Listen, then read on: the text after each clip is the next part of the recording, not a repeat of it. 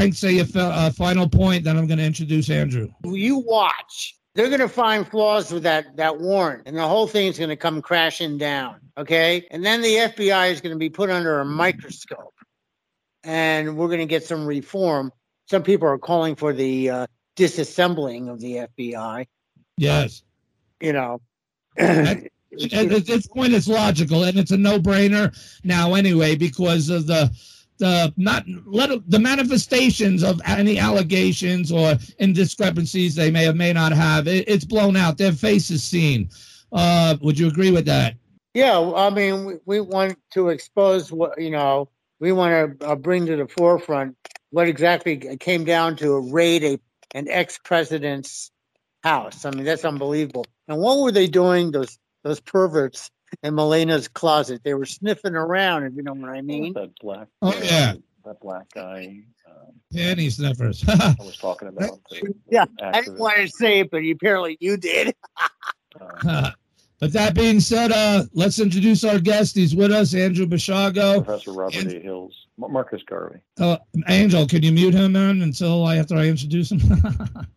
But Andrew D. Basiago is the American lawyer, writer, public speaker, media personality, and presidential candidate, best known for serving as a U.S. chrononaut in Project Pegasus during the, the advent of time travel, blah, blah, blah, and as a U.S. astronaut in Project Mars during emergence, the emergence of interplanetary exploration. Now, that being said, all right, he's also uh, admitted to the Washington State Bar Association and the United States District Court for the Western District of Washington. Boy, Frank, you might have some questions regarding those district court issues we're dealing with, but uh, later on, if he's if he's willing to hear it. But uh, aside from that, thank you very much, Andrew. Uh, it's great to have you on. And uh, as I know, you have Good a to be passion. back with you, Gary. I, I just want to say that um, I had five to six general points about the entire legal field. Uh, mm-hmm. I didn't want to address what's going on with uh, former President Trump. I would say this, which in regard to the FBI, it's not really known in this country that the FBI began under J. John Edgar Hoover in the beginning, toward the beginning of the of the of the last century, mm-hmm. as the Bureau of Investigation. And what he was when the FBI was started was a kind of a clerk at the Library of Congress. And any American who gave a speech or a talk or distributed any literature that attracted more than five fellow Americans was being kept in a, a an index file kept by Hoover. Mm-hmm. My source on that is Professor Robert A. Hill of UCLA, who was involved in the Marcus Garvey and the United Negro uh, Improvement Association archives that he was able to tell Garvey's story, very fascinating life actually, sort of the economic aspect of civil rights under Garvey rather than the you know the future civil rights work of King and, and others. But you know, we all talk about the, the, the FBI, and we were all subjected to that TV show by the FBI um, with Efrem Zimbalist Jr. I think it was a Quinn Martin production. So we have a view of the FBI as this this uh, law enforcement agency, but originally it was a political suppression operation. Huh. If you attracted more than five people five fellow Americans, you were viewed as a possible so called radical syndicalist. And I just thought I would share that when I, I heard you. I was waiting to come on and you were talking about the FBI. I don't have really any opinion of what's going on right now beyond that, but I just wanted to share that as a piece of history that has, for the most part, been lost uh, in American society. Well, it looks like it's playing out again, Andrew, don't you think? They're trying to they're returning to that kind of mentality. Well, pretty much. I mean, it's being used uh, apparently as a political suppression organization rather than as a law enforcement agency. So I just wanted to share that that's how it originated under Hoover. He was not, you know, he was a G man, right, government man, but he was not an LEO. He was a somebody who was suppressing the right of Americans to exercise their First Amendment rights to freedom of, of, of speech, press, and assembly, and, and religion for that matter. And later, by- in the se- and later in the seventies and eighties, the COINTEL program. Hmm. Exactly, but you know, COINTELPRO essentially began under Hoover. I, I, I'm, I'm blanking on uh, Professor Hill's statements to me, but Mhm. I I did an article for the LA Reader about his work into Marcus Garvey about 40 years ago, Mhm. and I think that Hoover started the Bureau of Investigation in like I'm getting the, I'm getting the date 2005, or excuse me, uh, 1905 or I, I, I believe it was before World War One. I, I think it was. I think it was. I think it may have been as early as 1905. And then, of course, with John Dillinger and all the gangsters of the Depression, he became known as this vaunted G-man, shutting down crime. But but the FBI did not begin as a crime-fighting organization. It began as a political suppression racket with being led by a clerk at the Library of Congress who was keeping an index file So um, into those who could- couldn't be trusted. You know, those At expressing their First time. Amendment rights. At that time, who was behind him to form that agency? That that does what you're saying is doing. That's a good question. All, all I know is that you know it was not a, a, a law enforcement agency. It was a political effort to essentially um, keep tabs on anybody even marginally exercising their First Amendment rights. I mean, five people? Who cares? You know, I'm talking about you know somebody who would be in some park in New York City and express their views. Um, and uh, and they were keeping tabs on them. Huh. That is generally not known. and That, that's why I laud Professor Hill for even discovering that. He was able to tell Garvey's story because everything he said and did was being a record was being kept of it by the originally the Bureau of Investigation, which then became the Federal Bureau of Investigation. Same thing with uh, Professor, I think his name was Jon Wiener, who did the work on the FBI following um, musician John Lennon. Yeah. Um, that paperwork filled, I, re- I recall from again, what John Lennon was killed uh, by Mark David Chapman 42 years ago this year, right? 1980, December of 80, was it? I think. And um, uh, the the uh, UC Irvine history professor Jon Wiener, I believe was his name. It's been many many years. Did a study of FBI surveillance of John Lennon of the Beatles. What for writing such a controversial song as "Imagine," you know, and uh, And that that documentation like from John's property. life. Well, it filled it filled a, a, a small uh, a small bathroom of, of, of, of a room. You know, it, it, it they basically had everything on John Lennon going back to the early days, and it was a lot of documentation. Were they then connected with the OSS uh, back back then as well? Uh, or is, yeah, Of I don't know. The OSS was the original name of the CIA, but no, I think the the precursor to the FBI predated the um, predated the OSS and the CIA. The CIA, of course, was started in September Mhm. of 1947. It had been the O, the Office of Strategic Services the during World War Roswell. II. But um, but The uh, case was you in know, 1920. What, Frank? The Garvey case was in 1920. Oh, the Oh. Garvey case was 20. Okay, so I was 15, 15 years off.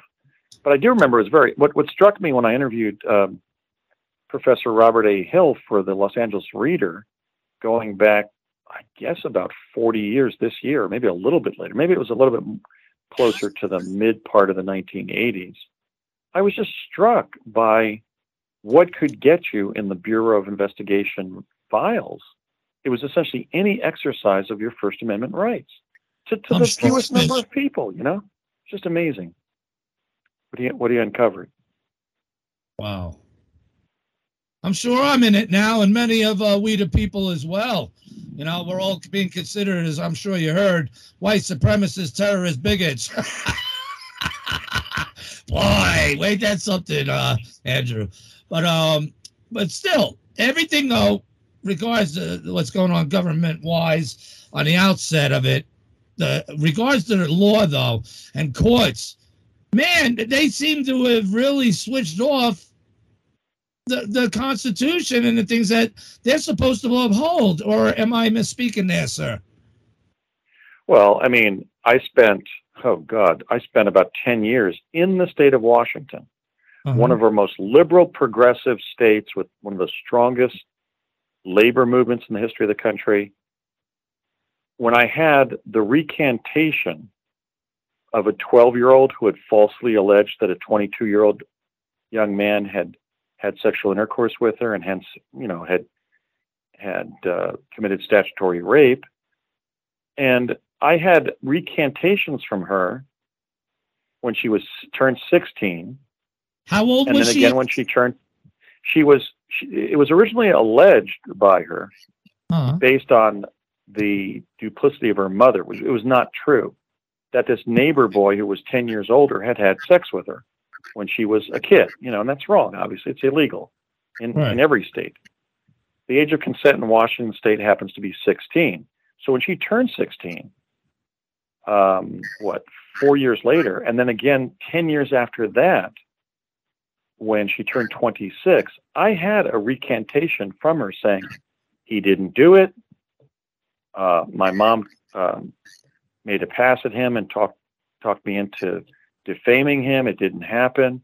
And the state of Washington would not honor the recantation. So one thing I was thinking about in thinking about tonight's show is what about a con you know when I was when I was thinking about five or six ways to improve the legal system in America, what about the notion that when the alleged victim of a crime of any nature publishes a recantation that's signed and notarized, signed by them and notarized by a notary public, right. that a constitutional amendment would say that's it. The person who was doing the accusation is denying that it was a true accusation. Isn't that consistent with justice, with what we what we began as as a, a, a nation that began as a Christian country where bearing false witness is what violates the Eighth Amendment what are we doing keeping people locked up in cages when their alleged victim acknowledges that they were not guilty, that they were lying? When, at whatever age. This can happen when a, a 12 year old or a 102 year old lies on the stand and says that person did that. Okay. So I had it, I, I had total proof from this individual. And I got signed and notarized recantations twice when she just became of age under the age of consent law in Washington, and then 10 years later, when she was 26. And the state of Washington would not release my client. Hmm. And I would I would do these appearances and I would say, is this should this be constitutional? She's even acknowledged why her mother made her lie and state that this young man had had had sex with her, and that was because the mother had made a pass at him. That's as old as the Bible, too, right? Yeah, she's even more guilty. She's an adult. Right, right. She was never so- prosecuted, but but but but Washington was saying, oh well, recanting young women who grow up, they still lie about their accuser, and that's an interesting theory of psychoanalysis, but it's not what was occurring legally. What was right. occurring legally is that the person was innocent and had been falsely accused. And that really bothers me about the direction that the law has in, taken. In other in states, country they did accept their recantation, but Washington seems to, uh, but Washington seems to be, you know, a bad example of, of courtroom decor. Uh, anyway, it's the discretion of the judges that that caused that kind of failing. Exactly, you know, and I, I, don't think it should be discretionary. Law. They're using yeah. their discretion. Go ahead. Right. I, I don't think it should be discretionary. I think it should be a constitutional right. Correct. Uh, to immediately be declared innocent when you are innocent and the person who accused you originally admits that they lied for whatever reason.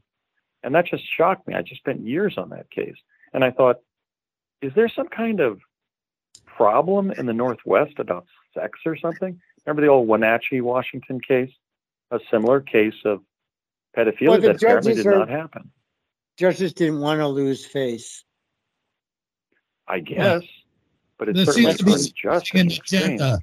It's a supporting of agenda too to protect. Uh, I think where he's going, possibly. I'm not putting words in your mouth, sir. Is uh, protection of pedophilists, which most likely they are as well. A lot of these Well, that could be that, that, could be the motive for such a condign deprivation of somebody's right to justice. You know, there's civil liberties, but I just want to see that a constitutional amendment. You know, you're you get a recantation from an alleged victim, you're free. That's it.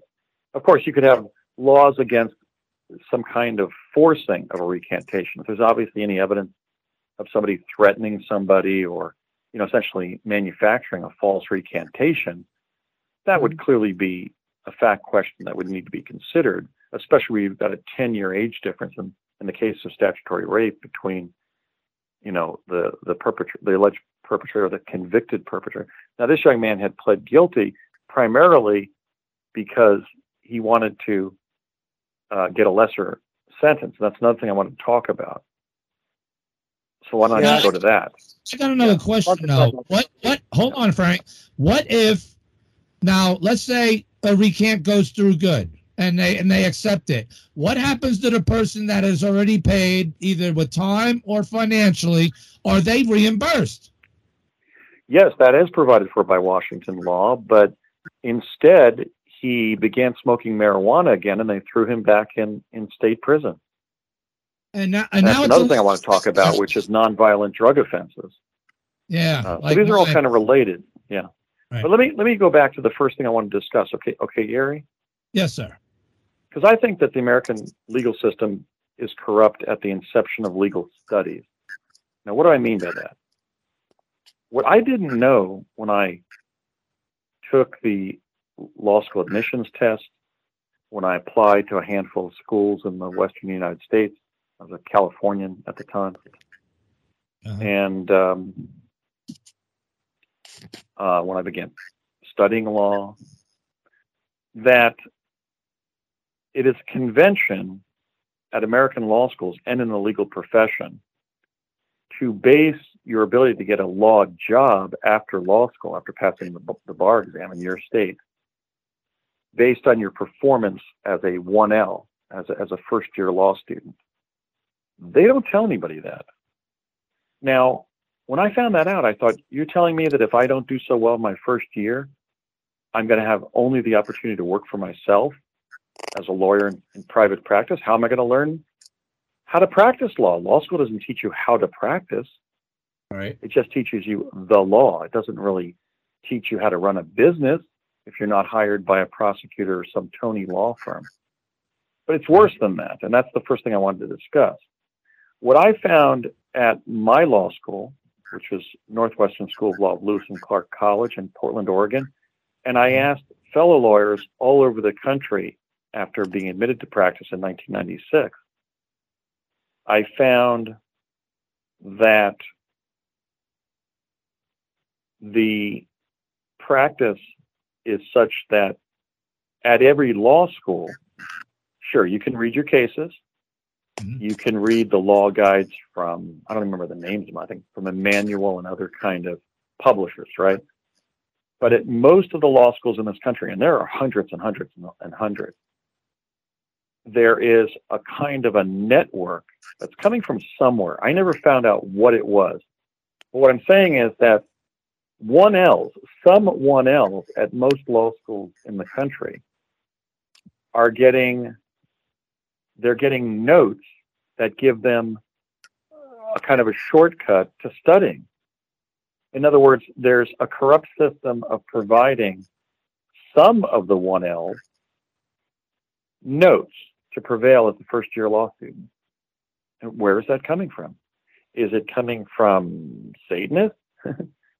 is it coming from the cabal?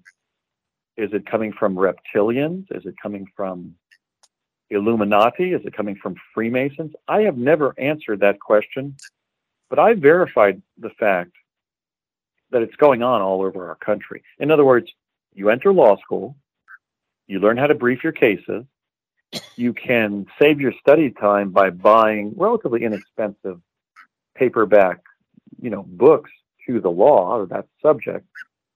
But most students, or at least a, a significant plurality of students, are not informed that there was a network at that school to provide people sort of like cheat sheet by professor. Now, so my first idea about how to improve the American legal system is to make that illegal. If if the GPA during the first year of school and only the first year of law school is what matters in the American legal field, right. and your GPA during that first year is everything, and you're going to be evaluated based on not so much the studying you do, but whether you were fortunate enough to to get those cheat sheets from this network that's influencing who's studying at your school.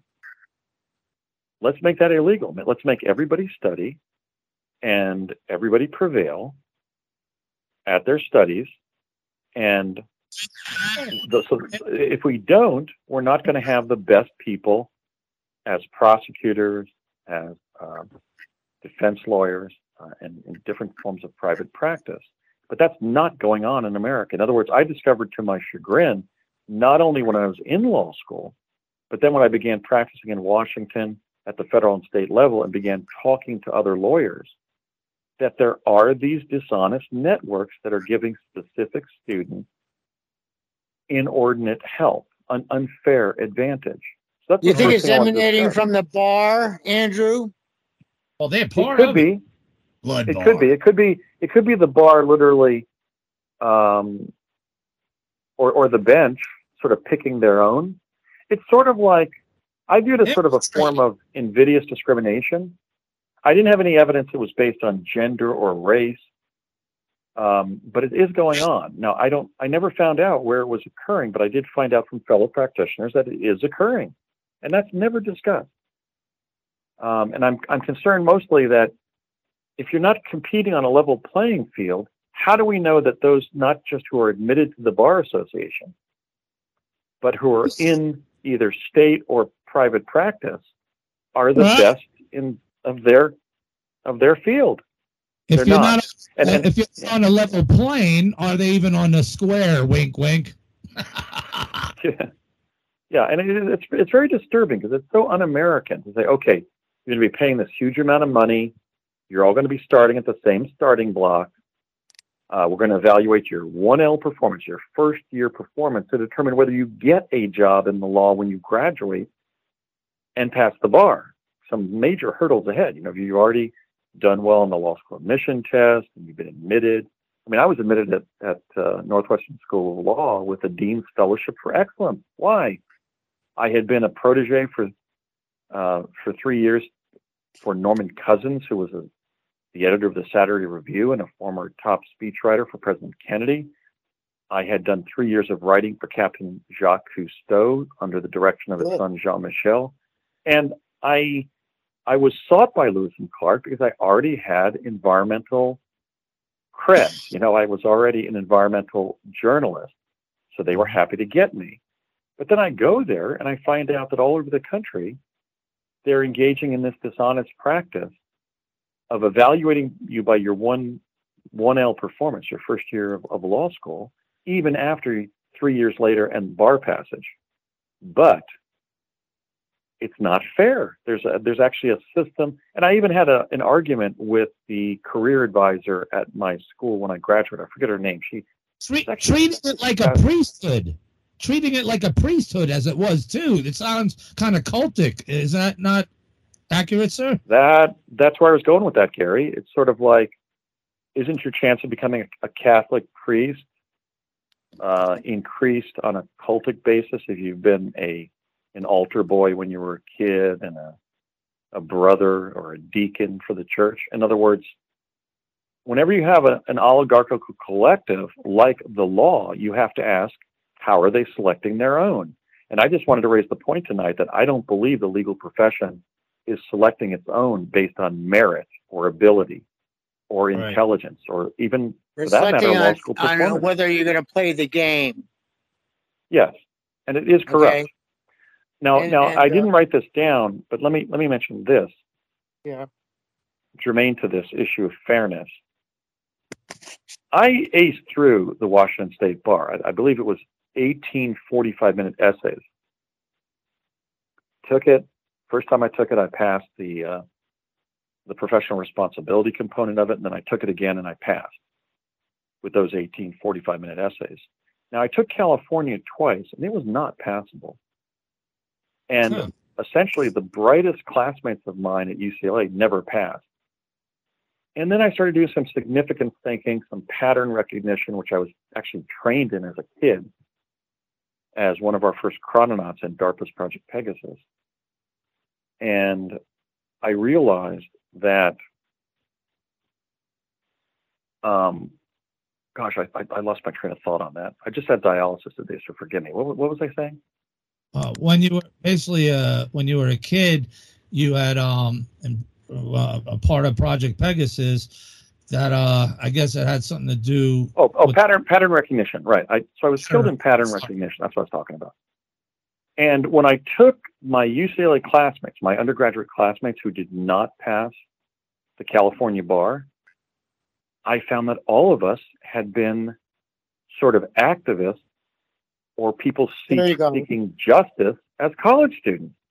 I had a friend, for example, who went down to Nicaragua and met with Daniel Ortega of Nicaragua, not to Oh. overthrow the U.S. government, but to find out about the concerns of Nicaraguans. And he was not even an Hispanic kid; he was a Jewish kid from from the San Fernando Valley. And he was told when he came back, I won't use his name. He was, he, let's just say his name was Tom. It wasn't, but somebody said to him, Tom, you are never going to pass the California bar. And he said, why? And he says, because you went to uh, Nicaragua. Now, what did I do at a California college when I was a student at UCLA? Hmm. I wrote a series of articles got, that got the Veteran Administration's principal demographic study of Agent Orange kicked off the UCLA campus, where the professor who was scheduled to do that study said, and this is a direct quote, this I remember, and this is like 40, about, about 40 years ago this year. He said, fear due to publicity is likely to be the greatest health effect of Agent Orange. So I went to this professor's office and I said, Professor, what about right here in Ralph Nader's book, Who's Poisoning America? How can you say what you've said if it says right here in, in Mr. Nader's book that at the time that Agent Orange, White, and Blue were used in Vietnam as defoliants, there were 24,000 studies about the fact that these defoliants had been contaminated with tetrachlorodibenzoparadioxin. We always called that dioxin, but it was actually TCDD. And as a result of those articles, I got the VA's principal demographic study kicked off the UCLA campus. I don't even know where it was ultimately done. But then I think it was uh, Judge Jack Weinstein, I believe his name was, in the 90s, who said, I'm not going to allow any any uh, relief here for the Viet vets because they could have gotten this dioxin in their bloodstream from growing up in Pittsburgh, you know. So it ultimately got knocked down by a judge after the VA did not succeed at knocking it down through a rigged uh, ep- epidemiological study of Agent Orange at UCLA.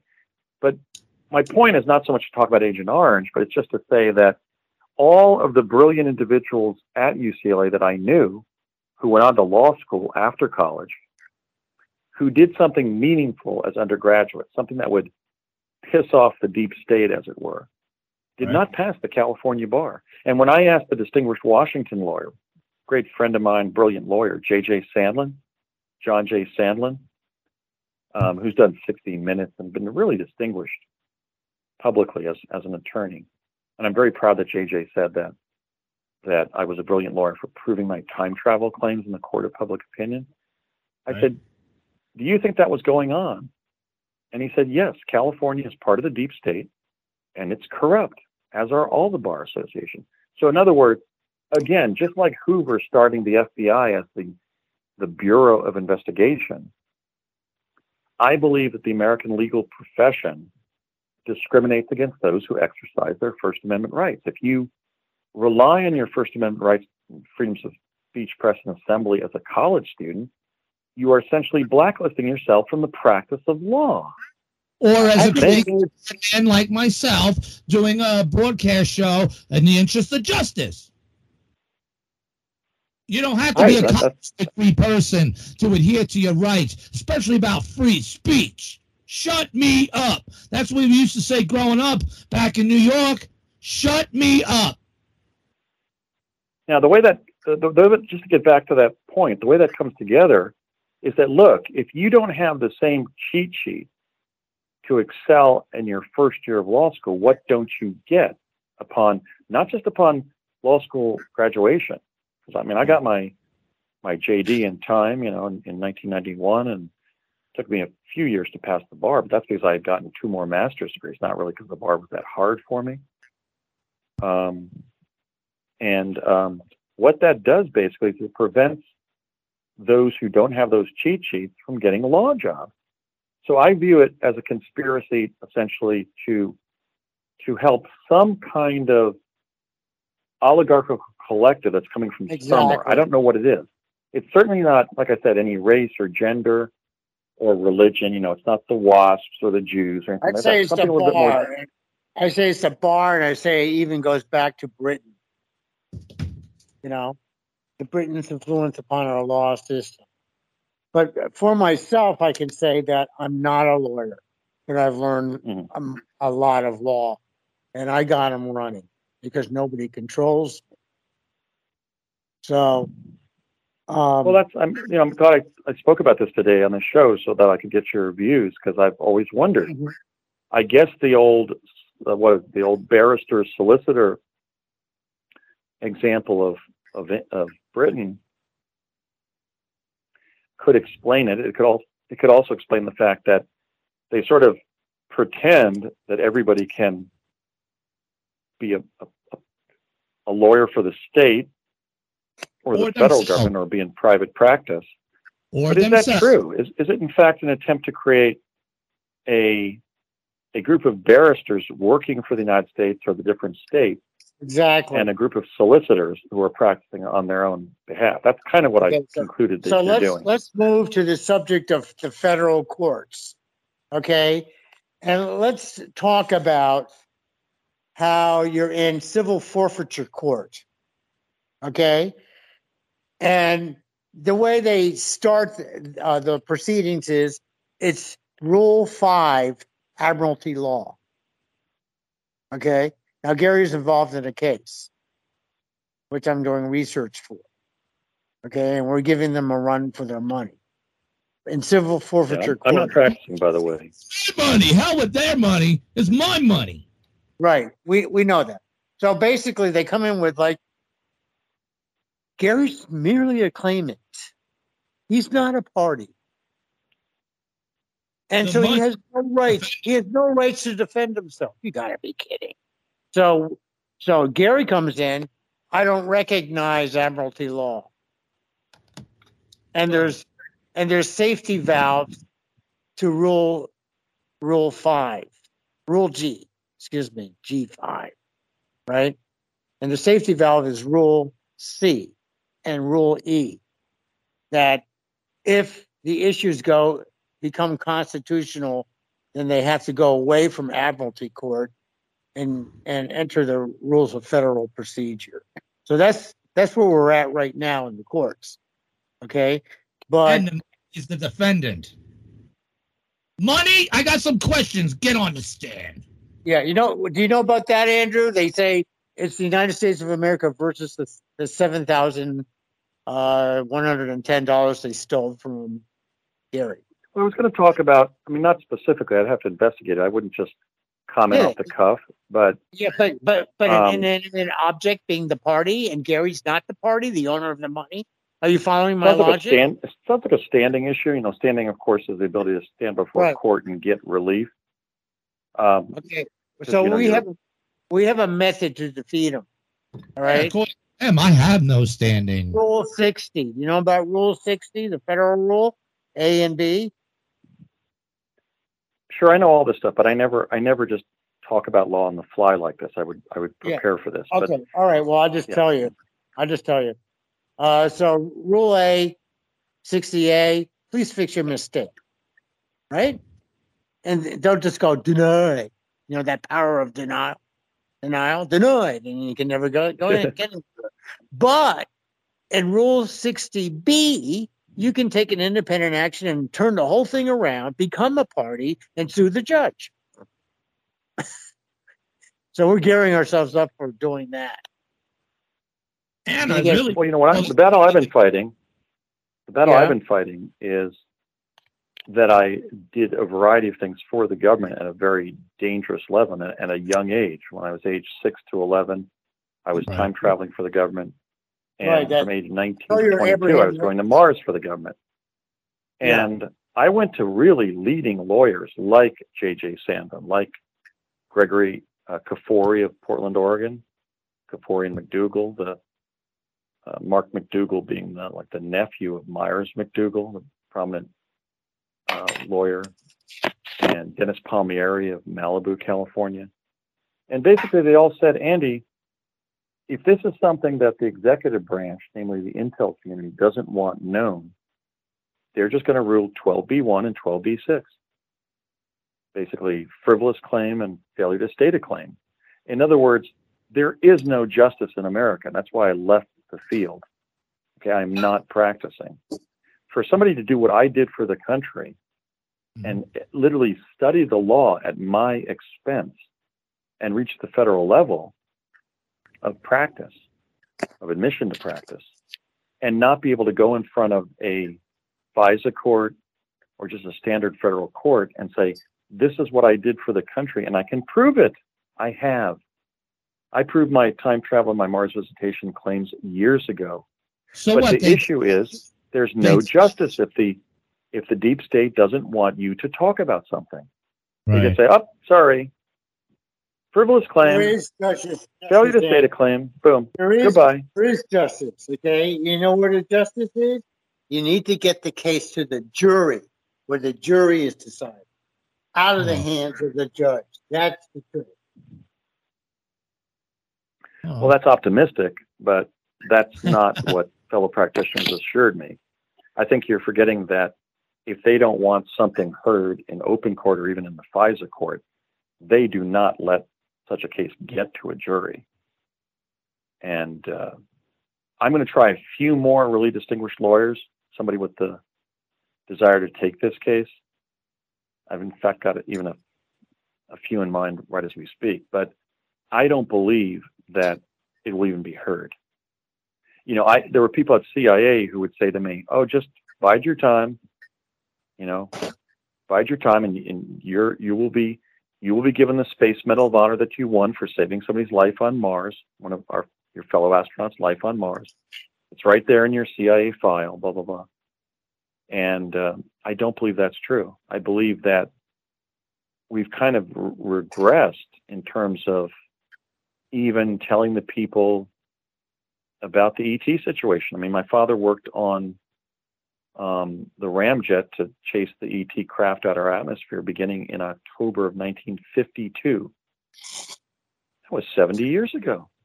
And they're still showing these programs on TV about, you know, the, the Betty and Barney Hill case and Travis Walton, you know. So I don't believe I'm ever going to get paid for what I did for our country they are not allowing it and they're using legal legal rigmarole legal hoops basically just spurious arguments to deny your day in court. So is that a warrant for revolution? Unfortunately yes. Um, Technically, yeah, it's pounded with everything else going on, and with everything else going on, it, uh, it, I think it makes it more plausible, and people do see deeper into your words and story as being the truth. And uh, these people are diabolical, and now they don't care. Now they just want to kill us. And I ain't going down like that. I'm not eating the fucking bugs. I don't care what anyone says. I'm not eating the bugs. All right. That Well, means Look at something. Look at look at something that's taken as as for gratis by most American lawyers and not even considered. Gary, do you know how many guilty pleas are entered in the United States by innocent people who then go to jail? Every year in America, according to the American Bar Association itself. And most lawyers don't even know this. because in 10%. It's 10% of people in prison. It is Wow. 600,000 Americans. Wow. I bet you're greater than that. Six, perhaps. I mean, it's at least 600,000. It's probably more now. That's I, uh, that's from a couple of years old. I looked that up about two or three years ago, maybe even more. I, things are kind of running together because I've had a lot of health issues with my eyes and my kidneys and stuff. I'm not totally on top of my game right now, and I, I acknowledge that. But I looked into that, and I found that 10% of the guilty pleas being entered are by innocent people to sort of make a make a plea deal and and not be uh, not Yeah, be uh, yeah. Who wants to deal for a year or two? Make a deal, get out of there. Right. Right to to cut a, a plea deal and essentially it's usually a lesser included offense or at least less time in prison or whatever, smaller fine or both, whatever. Right. uh, a misdemeanor rather than a felony or whatever, right?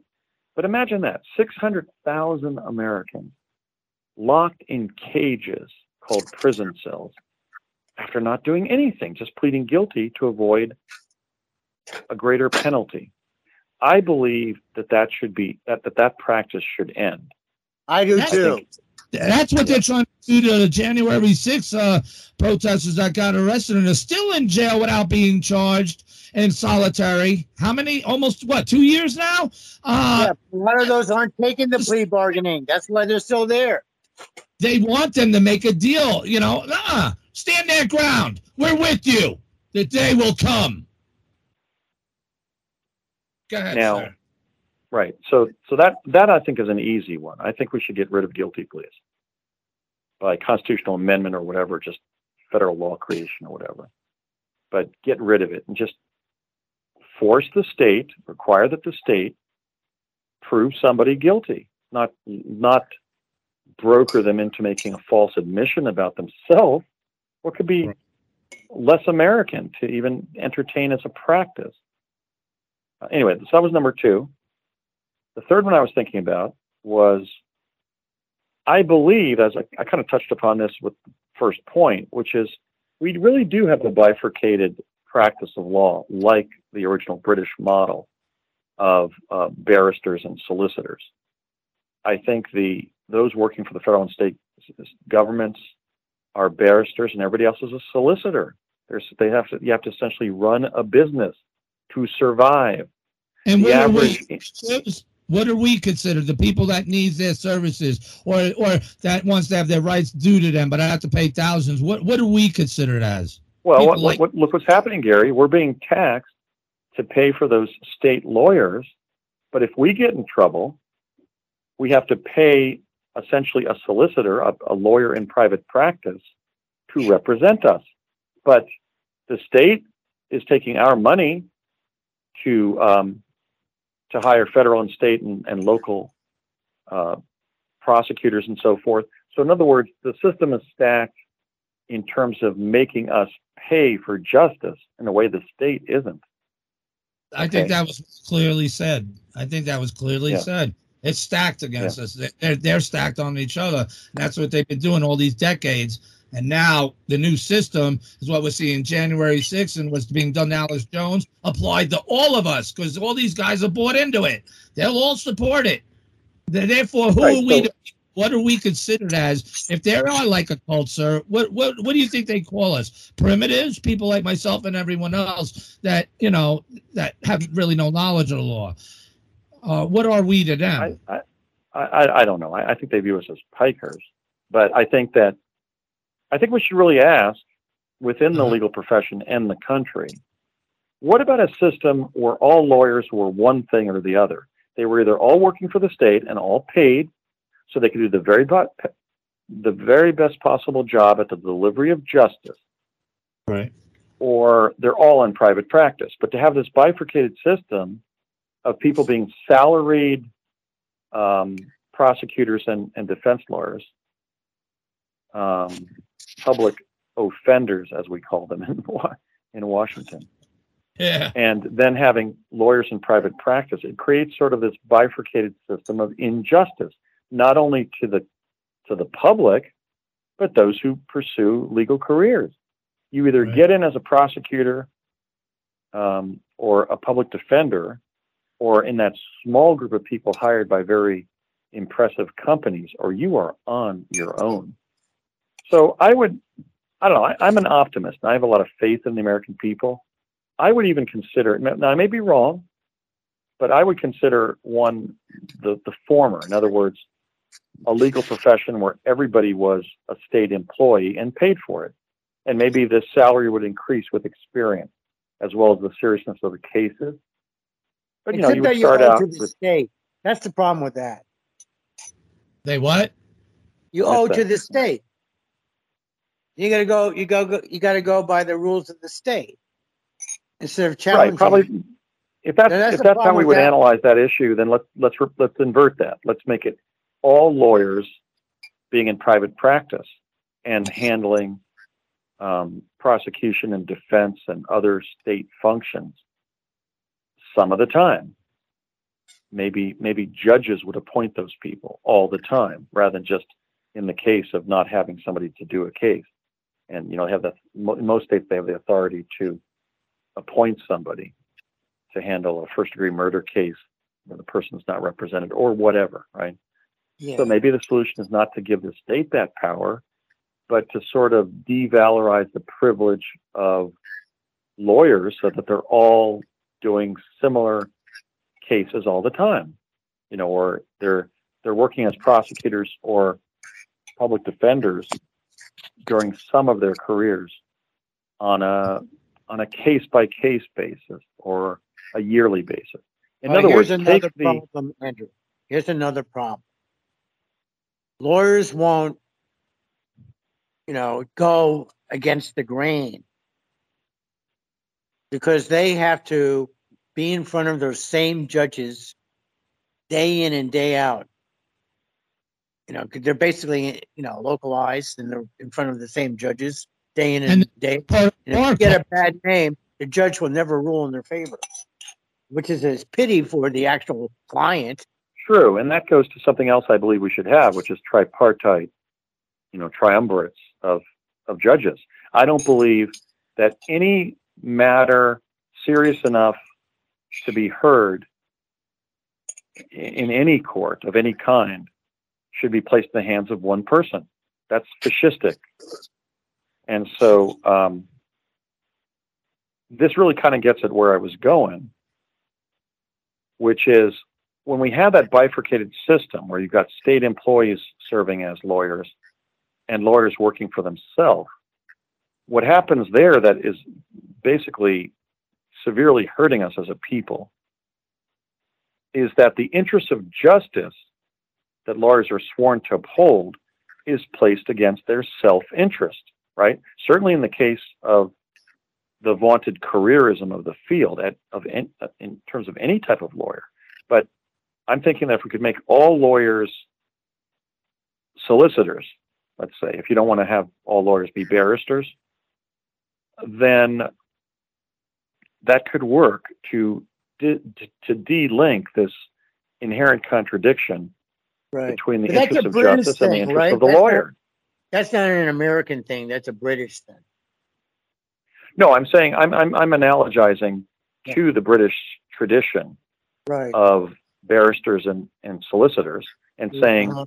as long as we have people coming out of law school and passing the bar who are hired by the state and those who are on their own, like I was, I mean, it took me years to teach myself how to practice law after, after 1996.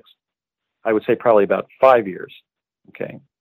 So all I'm saying is we have to address the inherent contradiction, the inherent sort of the condign bias, the, the conflict between serving the interests of justice as whatever kind of lawyer and serving your self interest if you are a lawyer in private practice. They they conflict. It would just be it would be like having physicians who don't treat somebody for something because they can't at that time. I mean that you know, but what we're allowing that bifurcated system that encourages an inherent contradiction between the interest of justice and the self-interest of the attorney. You can make a lot of money as a lawyer, but the average American lawyer, as a result of this bifurcated system of justice, makes less than lawyers deserve, in my humble opinion. When I got out of law school, I believe it was $32,500 was the average legal um, annual income. What year? I got out of law school in 91 and I, I finally completed my education, took the bar and passed it in 96 in Washington. So what I'm saying is there is an inherent contradiction between the interests of justice and the self-interest of lawyers. It's it's undeniable, and lawyers have been tolerating that, just like they've been tolerating not honoring recantations, just like they've. Um, but furthermore, they don't want to end cases. They're not making money by ending cases. They want to draw it out. Certainly in certain fields, like like family law. I mean, family law is basically a racket where yeah. they do everything they can to extend conflict. Exactly. Between the divorcing or divorced married Destroy couple. Families. They should call it destroying family law. Because family law represents family. Laws that represent and help families. That's the issue of self-interest so anyway, again. I, I mean, go into I go into court, and the lawyer on the other side just outright lies.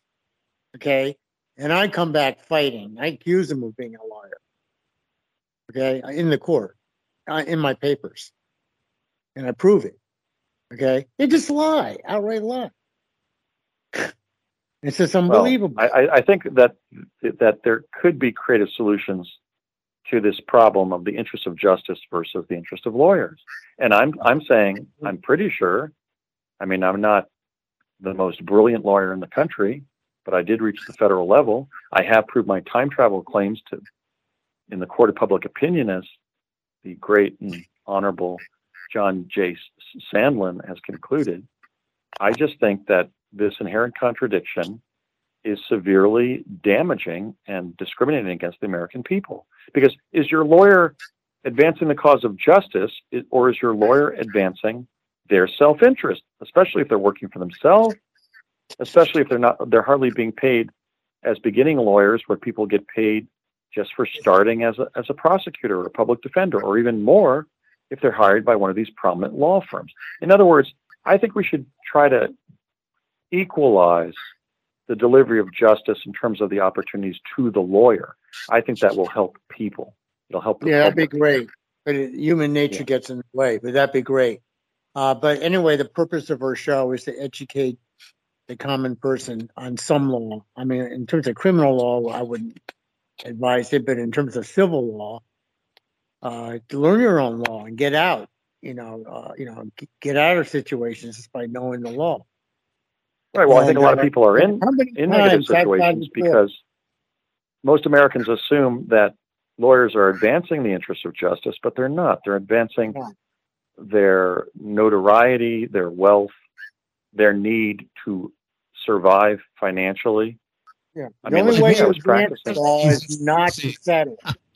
We can't be settling because settling uh, arrests the potential to change the law or or to recognize the law.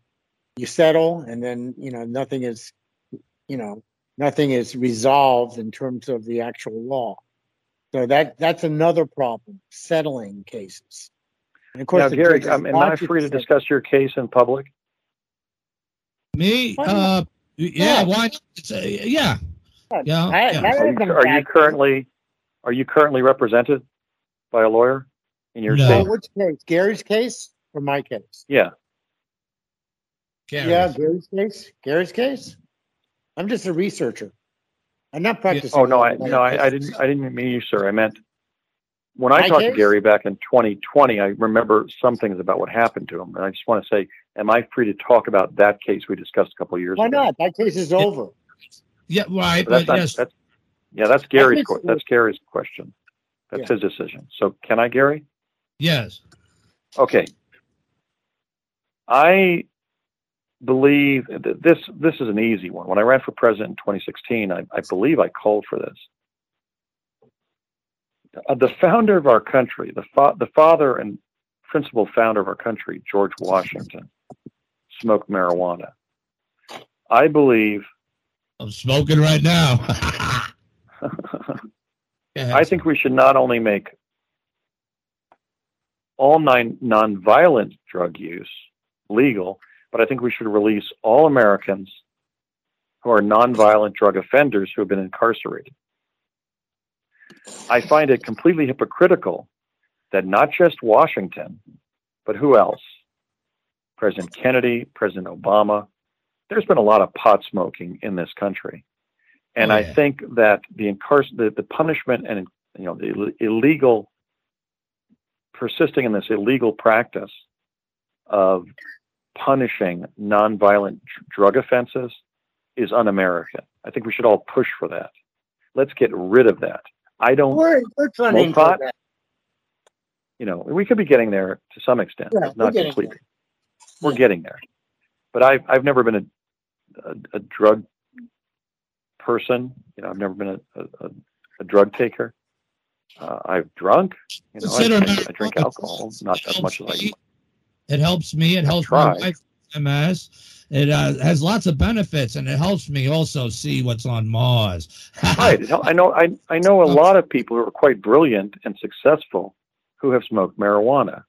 Carl Sagan. Oh. He was a pothead. Yeah, exactly. But how can we say that Washington was the father of our country and Right. smoked marijuana every night and it's still illegal all these hundreds and hundreds of years later? It helps Not people cool. with You know why? It was a paper company. it. It It was a breaks paper company in the in- 1930s. That's The why. Yeah, but it also helps break the uh, the the brain the mind control. The hand slips off the mind, allows you to think for yourself. That's why they don't really want it. They have a hypnotic, a hypnotic type signal that marijuana actually takes away. So they had to make campaigns of and downplay. Oh, it makes you stupid, this and that. Don't you take it by the same ones who are hypnotically brainwashing us through their programming. You Right, think Right now, you mentioned some you mentioned some should be- sovereign rights issues in the, in this in this podcast. Right. So let me get to my last point that I thought of. It's not really a big deal, but I think we need to prosecute all phony federal judges. Now, there are still a lot of people in the sovereign rights movement, and I'm sure in the January 6th crowd. Mhm. When I consulted with David Wynn Miller, the author of that, I believe he called it Parse Grammar Syntax or Syntax Grammar. It was this way of challenging legal cases based on syntax, based on verbal analysis. Is that the guy? Is that the guy who uh, captured the flag?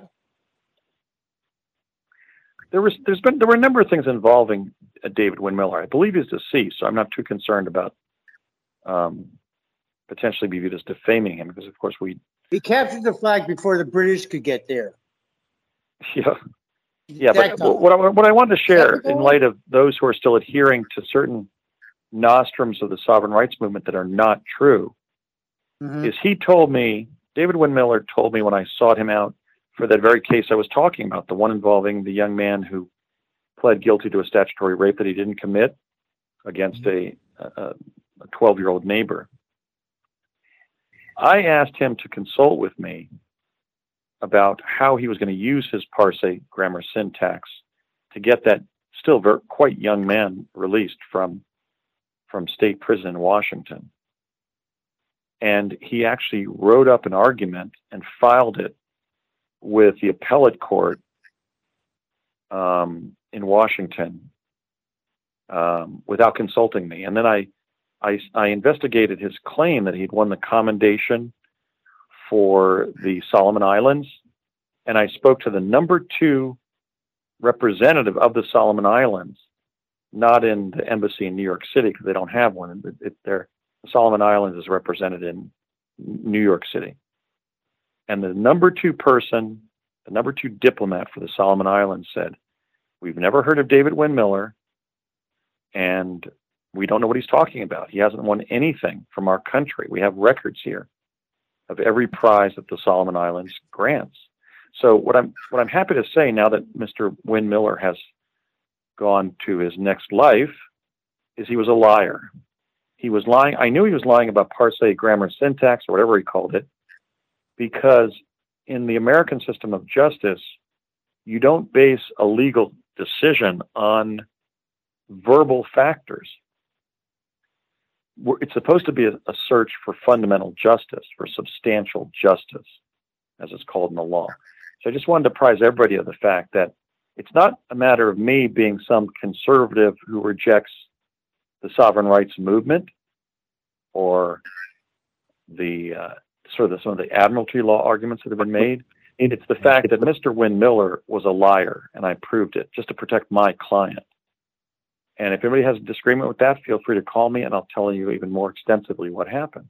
But he was not representing himself even as the truth. He told me he had the commendation of the Solomon Islands. And when I checked with that government, I proved he did not.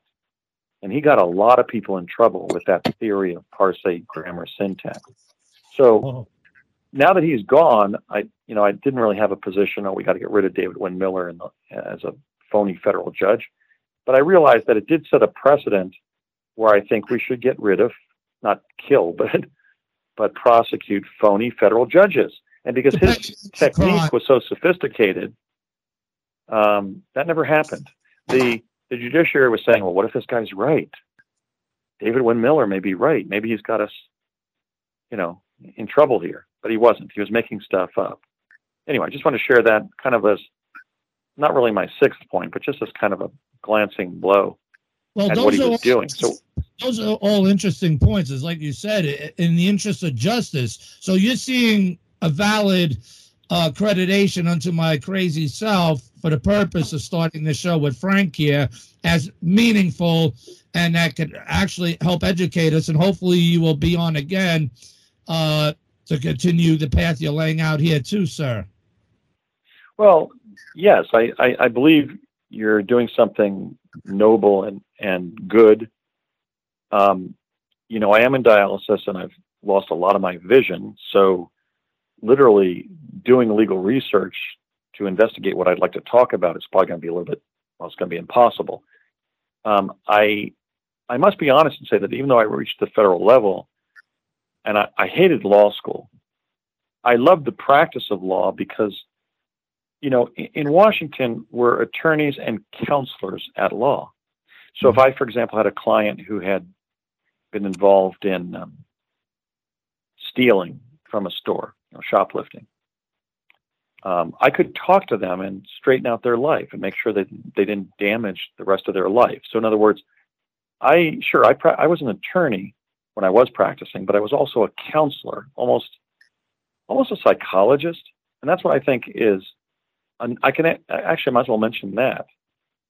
Mm-hmm. I think that we should think in that term. You know, there's always been that issue of the law versus psychology or psychiatry or psychiatry and the law. I think is taught at some law schools. But that'll stop. But in certain business. areas of legal practice, um, we're not addressing the fact that some people are broken people, right? Because of post-traumatic stress, child abuse, or whatever, medical issues, whatever. And what I found in the practice of law is you could really help people if you didn't just view yourself as a as a as as a barrister, you know, as a uh, uh, some shuckster lawyer, but as more of like a priest or a psychologist. So I really believe in the counselor part of some state bar uh, oaths. You know that you're supposed to be a counselor as well. I straightened out a lot of people involved in in crime. That's right. A lot. say talk to a counsel. Do you have your counsel with you? I mean, how can you be a counselor if you don't have a counselor? Well, I think they didn't just mean counselor. They, you know, uh, in the law. I think that bro- my point is that broadly defined, an attorney and counselor at law can just be a counselor. In fact, in Washington, you can get a license to just be a counselor.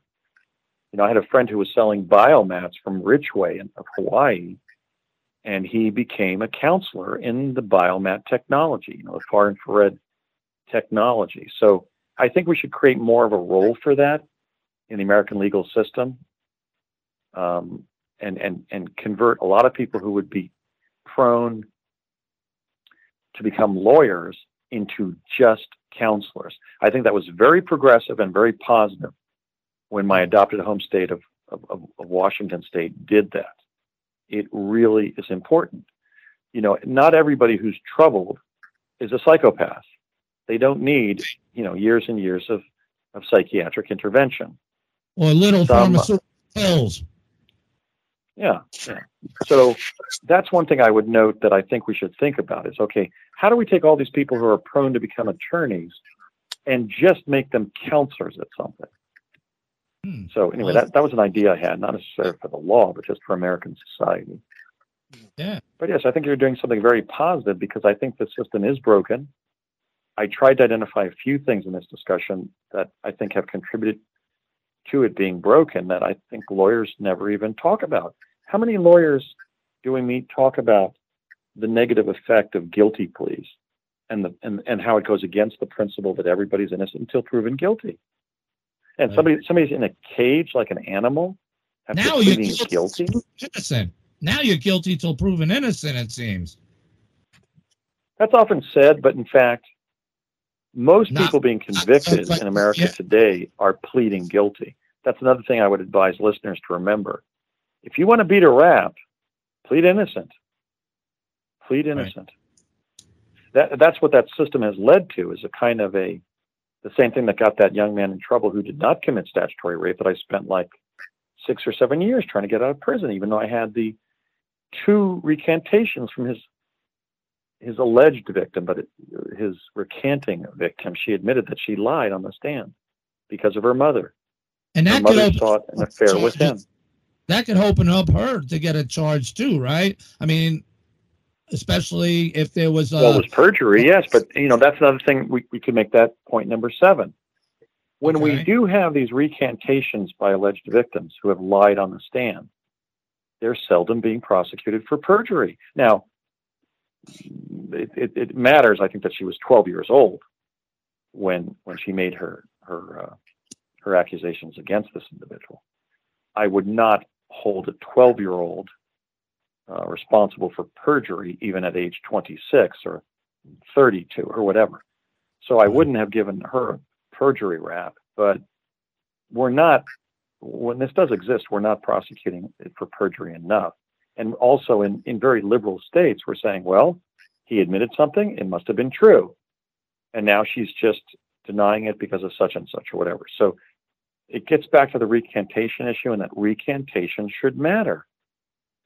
You know, and it, unfortunately, the the admission of a crime that was not committed, a guilty plea, has suasion in our society, not just in our in our uh, in our courts. And I think that's un-American. I'm sickened by that case. It may have been the case that damaged my vision and made me um, not want to practice law anymore. It was just so unjust because you want to hear of know, something the, else. The girl who had allegedly been uh, statutorily raped was right. even explaining about her mother and what her mother was like and why her mother had essentially forced her to lie. This was a 12 year old who was being pressured by her own kith and kin, her mother, to lie yeah. on the stand. Throwing and, her daughter into her own sins. Yeah, she was throwing her daughter under the bus. Her sins. She was she was throwing her sins on her daughter. Right. And and and a, and, and a a, uh, a state as as liberal and progressive as Washington should have gotten that. It was so easy to prove, and they wouldn't back down. It was like, oh, he admitted this. He's got. You know why they, they, argue?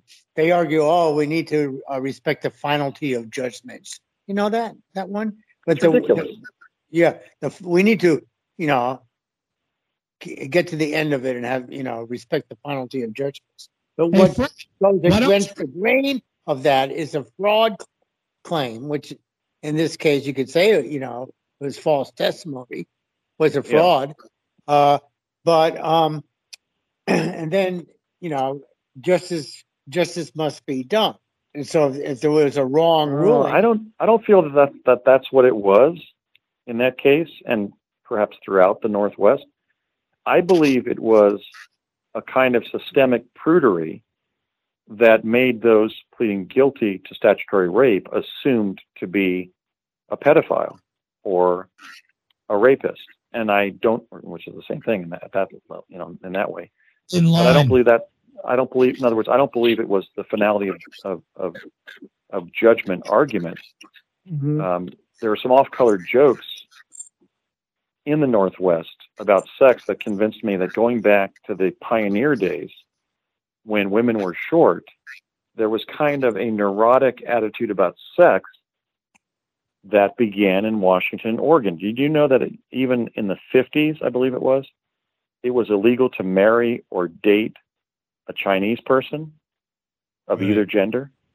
You know, so when I began to really dig into the history and culture of Washington, Oregon, and look at things like the Wenatchee, Washington case and that particular case that I handled, I didn't think it was a finality of, of judgment type argument that made them think, well, he's got to, he pled guilty, he's got to stay the, in, in prison. I think it was sexual dysfunction in that state and that region of the country. And I'm not That, now, that it wouldn't have been illegal and wrong if it had happened. But the thing is, I had all the evidence that it had just not happened, and the, and the recantations of the putative victim who was not a victim except of her mother, you know. Um, and if that had happened, I would have said, "Sorry, I don't. I'm not going to take your case." You know, she, the age of consent in the so, state is Andrew, we 16. When had she was somebody- 12 and she's a kid, tough Uh-huh. luck. You know, you're going to prison for 20, 30, 40 years. That wouldn't have bothered me. I think that pedophilia is wrong. I'm saying Yeah. that I don't think that's what prevented the state of Washington from admitting that I had two recantations at different levels of maturity in the life of that alleged victim. You know, the allegations at 12, the first recantation at, I forget whether she was 16 or 18. I think she might have been 18. You know, she she looked him up and thought, oh my God, he's in still in prison. And then also at age 26, and I presented that, and they would just not listen to what was going on. And I had to ask myself, is it is it the law and the finality of judgments, or is it a kind of a an attitude about sexual intercourse in this state and this region? And based on what I saw in Oregon when I was in law school, and I lived often in uh, in Portland, Oregon, while practicing in Vancouver, Washington, and um, I, I I concluded it was cultural. So we have to start asking, in making law more just, what are the cultural things that are actually driving the ineffective delivery of justice? What culturally is, you know, again, it gets into that sort of that area of of law and psychiatry that some law schools began to have classes in back when I was in law school over 30 years ago. But um, we haven't done so as a country. And you know, the argument for that, by the way, Well, how far I did think- these cases go when you when you were doing the recantation?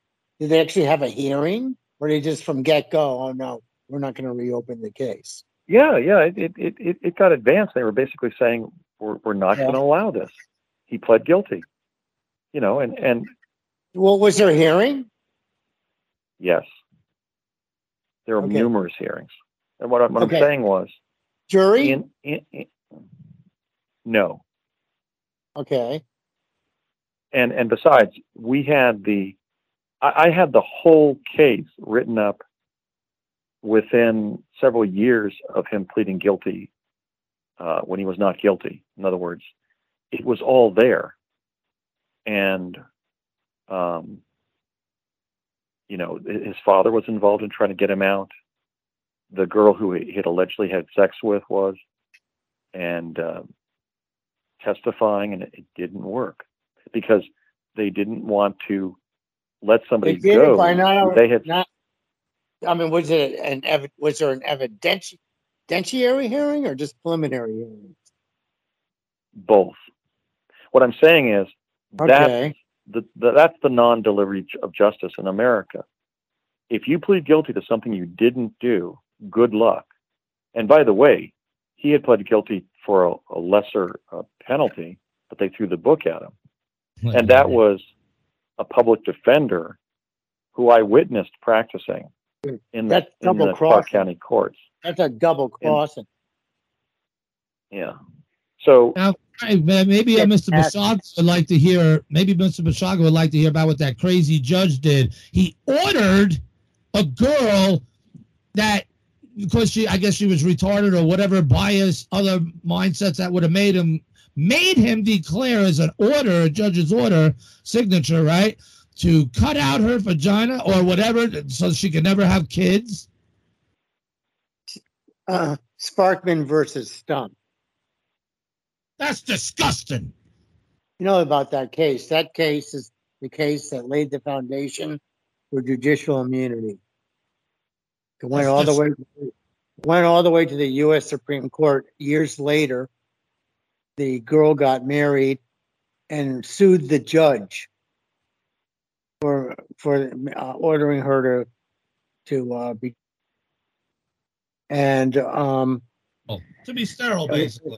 went through all these courts, all the way up to the uh, Supreme Court, and the Supreme Court ruled a judge is immune even for malicious acts. You know about that, right, Andrew? Yeah, yeah, that that's part of the one of the reasons I was calling in this show for uh, triumvirates of, of three judges, even of different political persuasions, if they could be screened. How can we allow one judge to? Uh, But that's not what happened in like that. Stump. That's not what happened in Stump. It went to the United States Supreme Court. Mhm. Huh. Okay. well, I'm saying, but That's but not- why, why not? They I think it's the French. there they don't the ruled, French use- don't- malicious acts. No, I'm just, I'm not addressing that case, and I, in fact, wasn't expecting to address cases on this podcast. No, it What was- I'm it was saying is- uh, think about it. It's weird. Let the people know what exists. I think it's But anyway, the in my case, I think the French case, allow you don't have to. You don't only have for to comment. You don't have to comment. I just tell you what's going on in my case. So I'm suing three judges and the clerk for tampering with the record, which dismissed my case up at the appellate court. Okay, illegally. All right. And so the, um, of course, I then pulled a uh, 60B independent action against the three judges and the clerk, and the and the trial judge came right in. Yeah, we have the judges have absolute judicial immunity. Okay, That So, always struck me as unjust. That that's another good one to add for today's show. I mean, I appreciate that. I didn't think okay. about that. I just, I, in a nutshell, in a nutshell, I'm saying that the definition of jurisdiction, because the, the thing is, is as long as the judge was acting within his jurisdiction, he's got immunity, even for malicious acts. That's the full thing, right? right. as long as he's acting within his jurisdiction. So I had to beat the jurisdiction part. Okay. So I said that the definition of jurisdiction is legal power to act. Got that? Legal power to act. Now it's coming from the best definition of jurisdiction uh, from all the dictionaries. Okay. So then I said you cannot say that uh, acting criminally is legal power to act. Yeah, but but but what was the impediment? What was the problem? What was the rub, as Shakespeare would have said? It was you're speaking in the singular. It was the judge. What I'm implying, and that's kind of the direction I thought this um, podcast was Yeah. going to be going, is how can we improve the delivery of justice in America? I would favor. I think it's the Get rid French of judicial of immunity for one, Andrew. Well, that's What? that's part of that, but I'm saying with three judges, you'd have to get a conspiracy of judges to convict was a or conspiracy. to reach us any any any decision. Why not It was have against- three judge panels? We've got a we've we've had a surplus of lawyers for a good forty or fifty years. Why don't we just create three judge panels rather than uh, rather than investing one judge with such overwhelming authority over somebody's fate of whatever I think whatever by the kind. time you're in a appellate court, you're gonna have at least three judges, okay? They'll be monitoring each other, make sure each one's pun intended up to the bar on the square. I don't know. I think Mr. Basiago, you laid out a lot of good points uh, for the audience, and definitely, and for the interest of justice, that definitely is worthy of an annal of itself. And uh, yeah, and again, and uh, further times and further shows, you're more than welcome to come back if you have something to talk about, or you would like to add some, or or just chime in. You're more than welcome, sir, because we need it to go and we need to teach the public, and it helps is a part of a venue. Maybe you can utilize to help uh, bring up those points and uh, help work us toward the goals you're setting forth. Yeah, I I, um, I was kind of trying to isolate structural issues. I don't Mhm. think that there's enough. You know, with the doctrine of stare decisis, which is basically the decision stands, I think beginning in law school, lawyers are, are subjected to essentially sort of a form of mind control. I remember how different academic and intellectual points that people would make, or I, mem- I remember one time I, I, I answered a question by referencing uh, a book by Daniel Goleman, the writer, Mhm. and nobody said anything. So I realized, wait a minute, these these aren't intellectuals. Um, I'm trying to think of what the name of his book was, but it escapes me. I just thought of it the other day. But anyway, in other words, I realized in my first year of law school that law is not it's not an intellectual field. It's almost sort of a by enforcing the doctrine of stare decisis, it's almost a form of mind control where law is everything and equity is, is nothing. That would be like my overarching concern about the system of justice in America is a lack of equity. I think we should try to reform it to to achieve more equity um, as as a practice, not just in the abstract, but literally empowering lawyers to make equity-based arguments, empowering judges to be more philosophers. But I think the doctrine of stare decisis is creates kind of a de minimis way of analyzing things. That's why I've almost never really, not, I wouldn't say I've taken seriously. I mean, I had- to master the kind of arguments that we did here today, but I, I, I just knew that somehow they were trying to shoehorn everything into stare decisis, and therefore the original thinking of what was wrong and right and what was just and unjust was being lost. So that would be my overall structural argument would be how do we incorporate more equity-based arguments in ways that are fair um, and constitutional. yeah how do we how do we trim back the doctrine of stare decisis or the decision stands without making every legal case kind of an ad hoc exercise. That wouldn't be fair.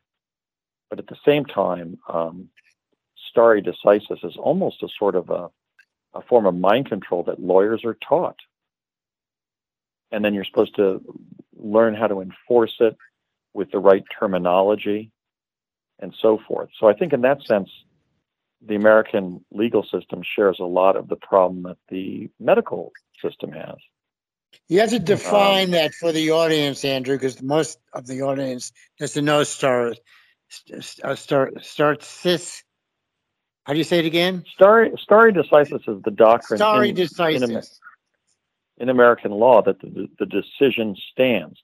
So the law isn't studying what's just, what's fair, what's equitable.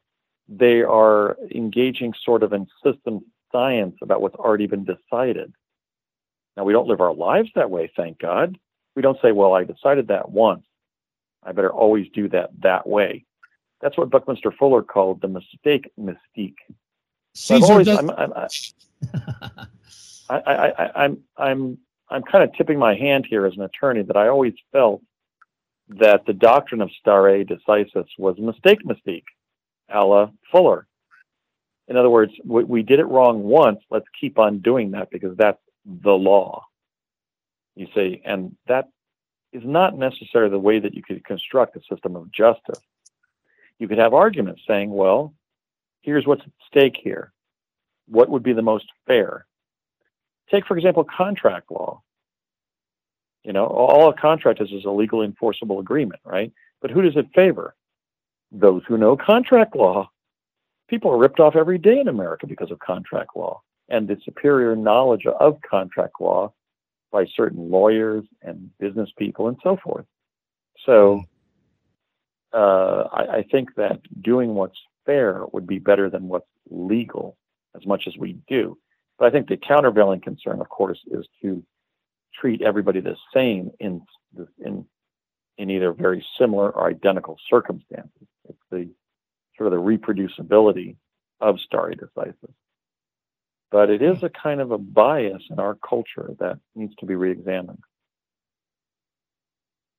Well, that's all important points.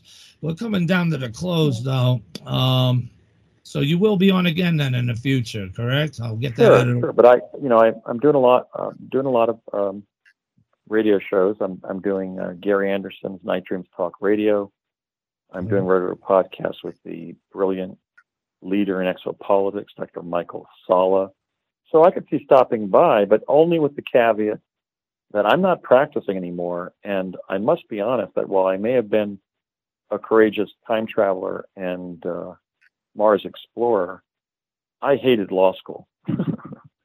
and I pretty much taught myself how to practice after passing the bar. And cool. uh, I don't really miss it. I don't miss it because I, I've always found most Supreme Court decisions foolish in the extreme. Mm. Um, I always loved uh, William O. Douglas's writing, but I think because he he realized that, uh, as he put it, that the fix when, when, the fix is equal, justice is served. Oh, I thought he was going to say the fix is in. That's true. Yeah, William O. Douglas, who at one point had 50% of the Supreme Court cases had his name on it. That's a statement from him. When the fix is equal, justice is served. Fair I enough. think that's that's a truism, and I don't think we're getting justice with enough reliability for me to want to spend any more of my limited time in this lifetime on this planet um, right. arguing about a, a, broken system.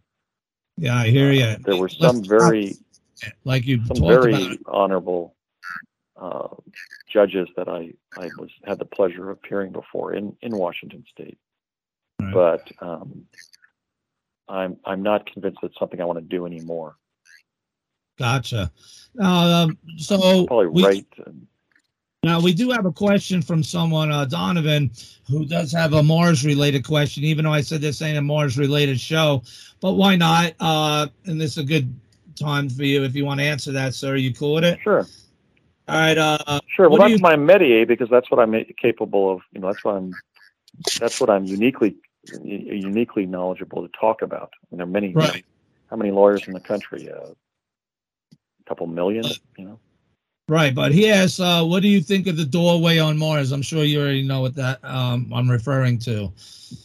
The doorway on Mars, which recently surfaced, is like hundreds of images from the red planet in NASA's rover images. Mm-hmm. Spirit, Curiosity, and or Spirit, Opportunity, and Curiosity that have been found by my organization, the Mars Anomaly Research Society, since I wrote Discovery of Life on Mars in 2008. It's interesting. It's a created object from what I've been able to see of it with my damaged vision, right. my, visual impairment, but it's not in any way singular. In the same way that the UFO field has been influenced by this sort of Betty and Barney Hill syndrome, this Travis Waltonism, this Roswellism. We've had a similar treatment of everything on Mars. Even Richard C. Hoagland's original statement about the uh, face on Mars, there's thousands of faces on Mars.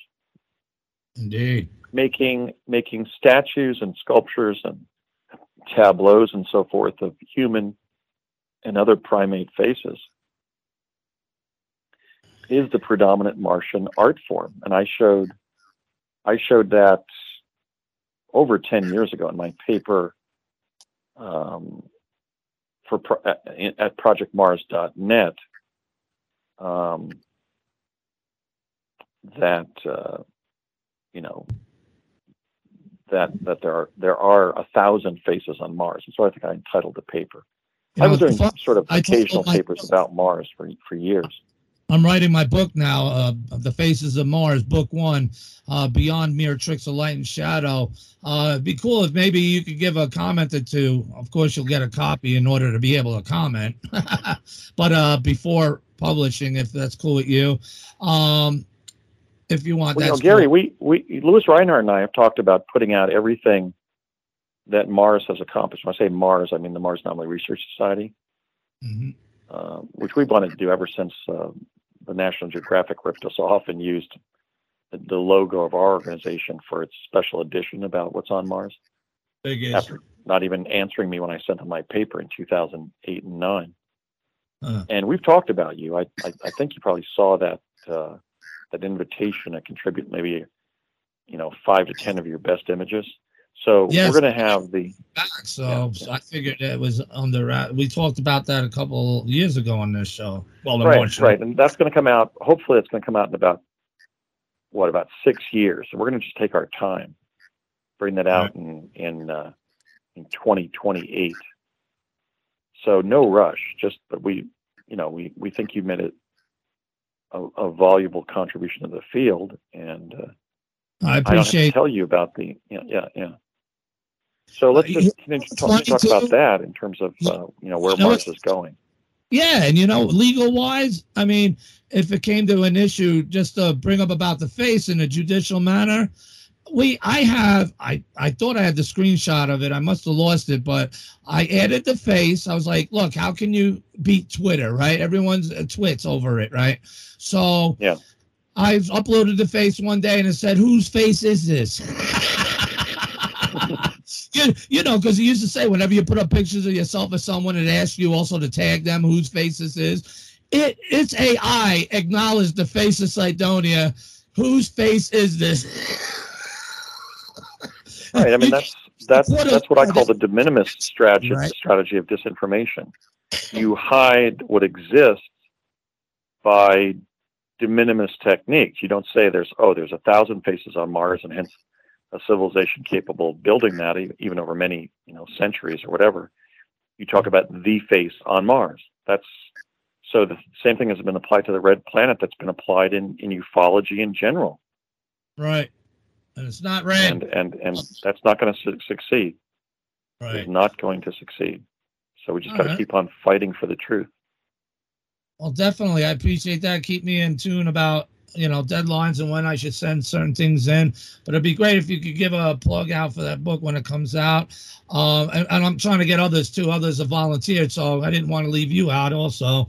Um, just Yeah. to see where it goes, because based on my work, uh, you know, I deal with the images, process them, study the surface intently, and that's that's my Yeah. science. You know what I mean? And we have, with science re- just require usually, you know, three sources. We have more sources that from the, my case in the research in the face. So any input and thanks uh, for the recognition and any input into it to help because if it has to go to court, it has to. Uh, you know, why only one high rise image? I mean, well, again, we'll save that for Mars. But again, I appreciate your Right. time with us and uh, any final comments uh, regards uh, to the show. Anything else you want to say before we close down? No, just that if we can relate justice to Mars, when we do that book, put it out in six years, we're still compiling all the great images, including a number of your own. If you let us, you know, include them in that volume, Correct.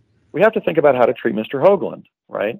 And I think that the challenge That'll is be to show that that famous picture of him on CNN with the face on Mars at Cydonia. In other words, rise above the manipulation of the data and say, okay, that was a moment in history. It was. I mean, I don't think we should begrudge Hoagland for that contribution. No, not at Um, all. he did. He did state that I was just what? What did he say? Uh, talked about it a few days ago. He uh, he said I was a CIA agent or something, and he spelled my name. Really? Oh, I know. He said I, he said I was a CIA legend, and I thought, well, that's that's funny. I mean, my my name, my address in Washington, and and and uh, my date of birth, and all that's right there on the Washington State Bar Association website and still is. You know, so he was claiming that I was a CIA legend and he would spell my name Bashago in small letters between hard parens and double quotation marks, you know? And I thought, well, I'm not denying that you're a person, Mr. Hoagland. So I think it would be the better part of valor to say, okay, his appearance on CNN with that one shot of the face on Mars at Cydonia was part of the discovery of life on Mars. It was part of the the uh, a moment in Mars anomaly research. But that would only be valid if we move beyond that and show your work and that of the other 34 people who have either been Mars members, maybe about 25 members of the Mars Anomaly Research Society, maybe 10 independents, to show that many, many people have contributed to our understanding about what's on the red planet. And what did CNN do? It just dealt with Hoagland and Cydonia. That's that's the de minimis approach to disinformation, and we've right. got to move beyond that. So let's let's rise above it and say, okay, you know, his CNN appearance matters. It's kind of an important moment in time. Yeah. Um, and well said, Andrew. Well said. Thank yes, you. Thank you. I think that's a good place to stave off now. So again, thank you very much, sir, for uh, being on.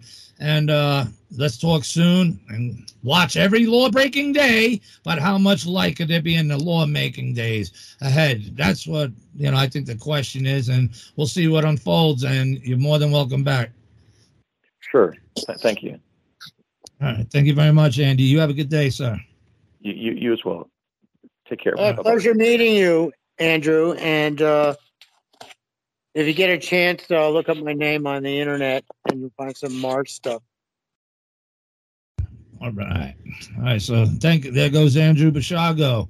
So very interesting. You know, he has a lot of knowledge of the law, and obviously he laid down some foundation points from his opinion as a lawyer, and uh, many of them, in my opinion. Listen, I'm no lawyer, not but Frank did did he leave sound uh, footprints of uh, things that are important in order to do reforms and how the law should be?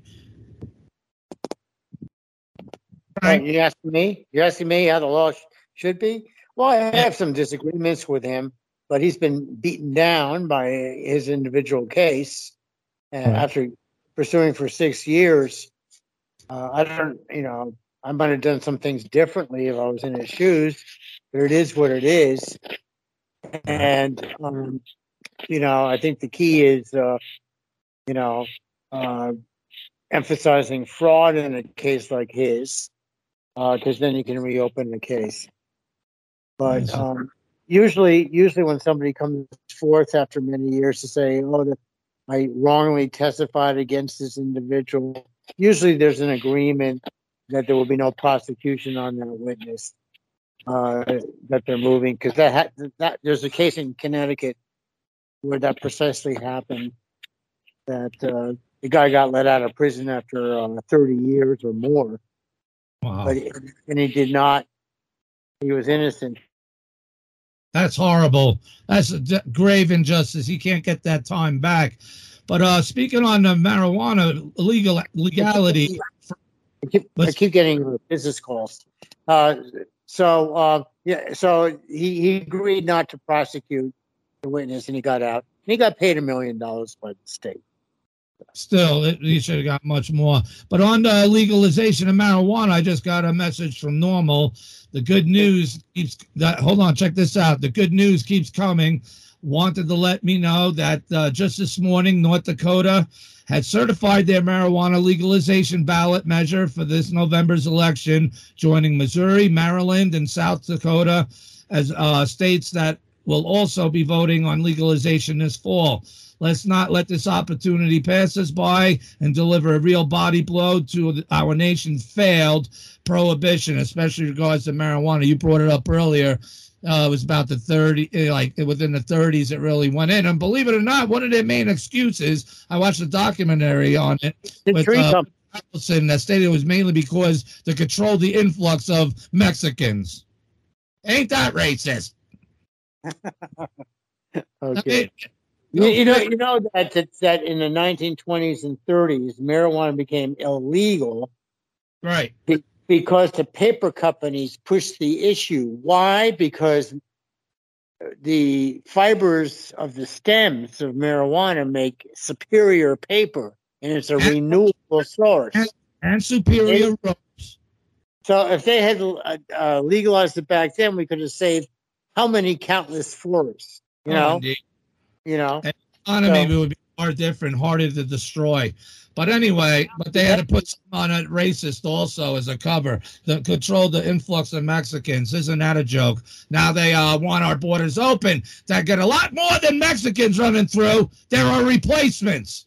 In the interest of justice, build that damn wall and clean house. Oh, Frank, uh, I don't know. I thought it was a pretty informative show, though, and uh, hopefully, listen.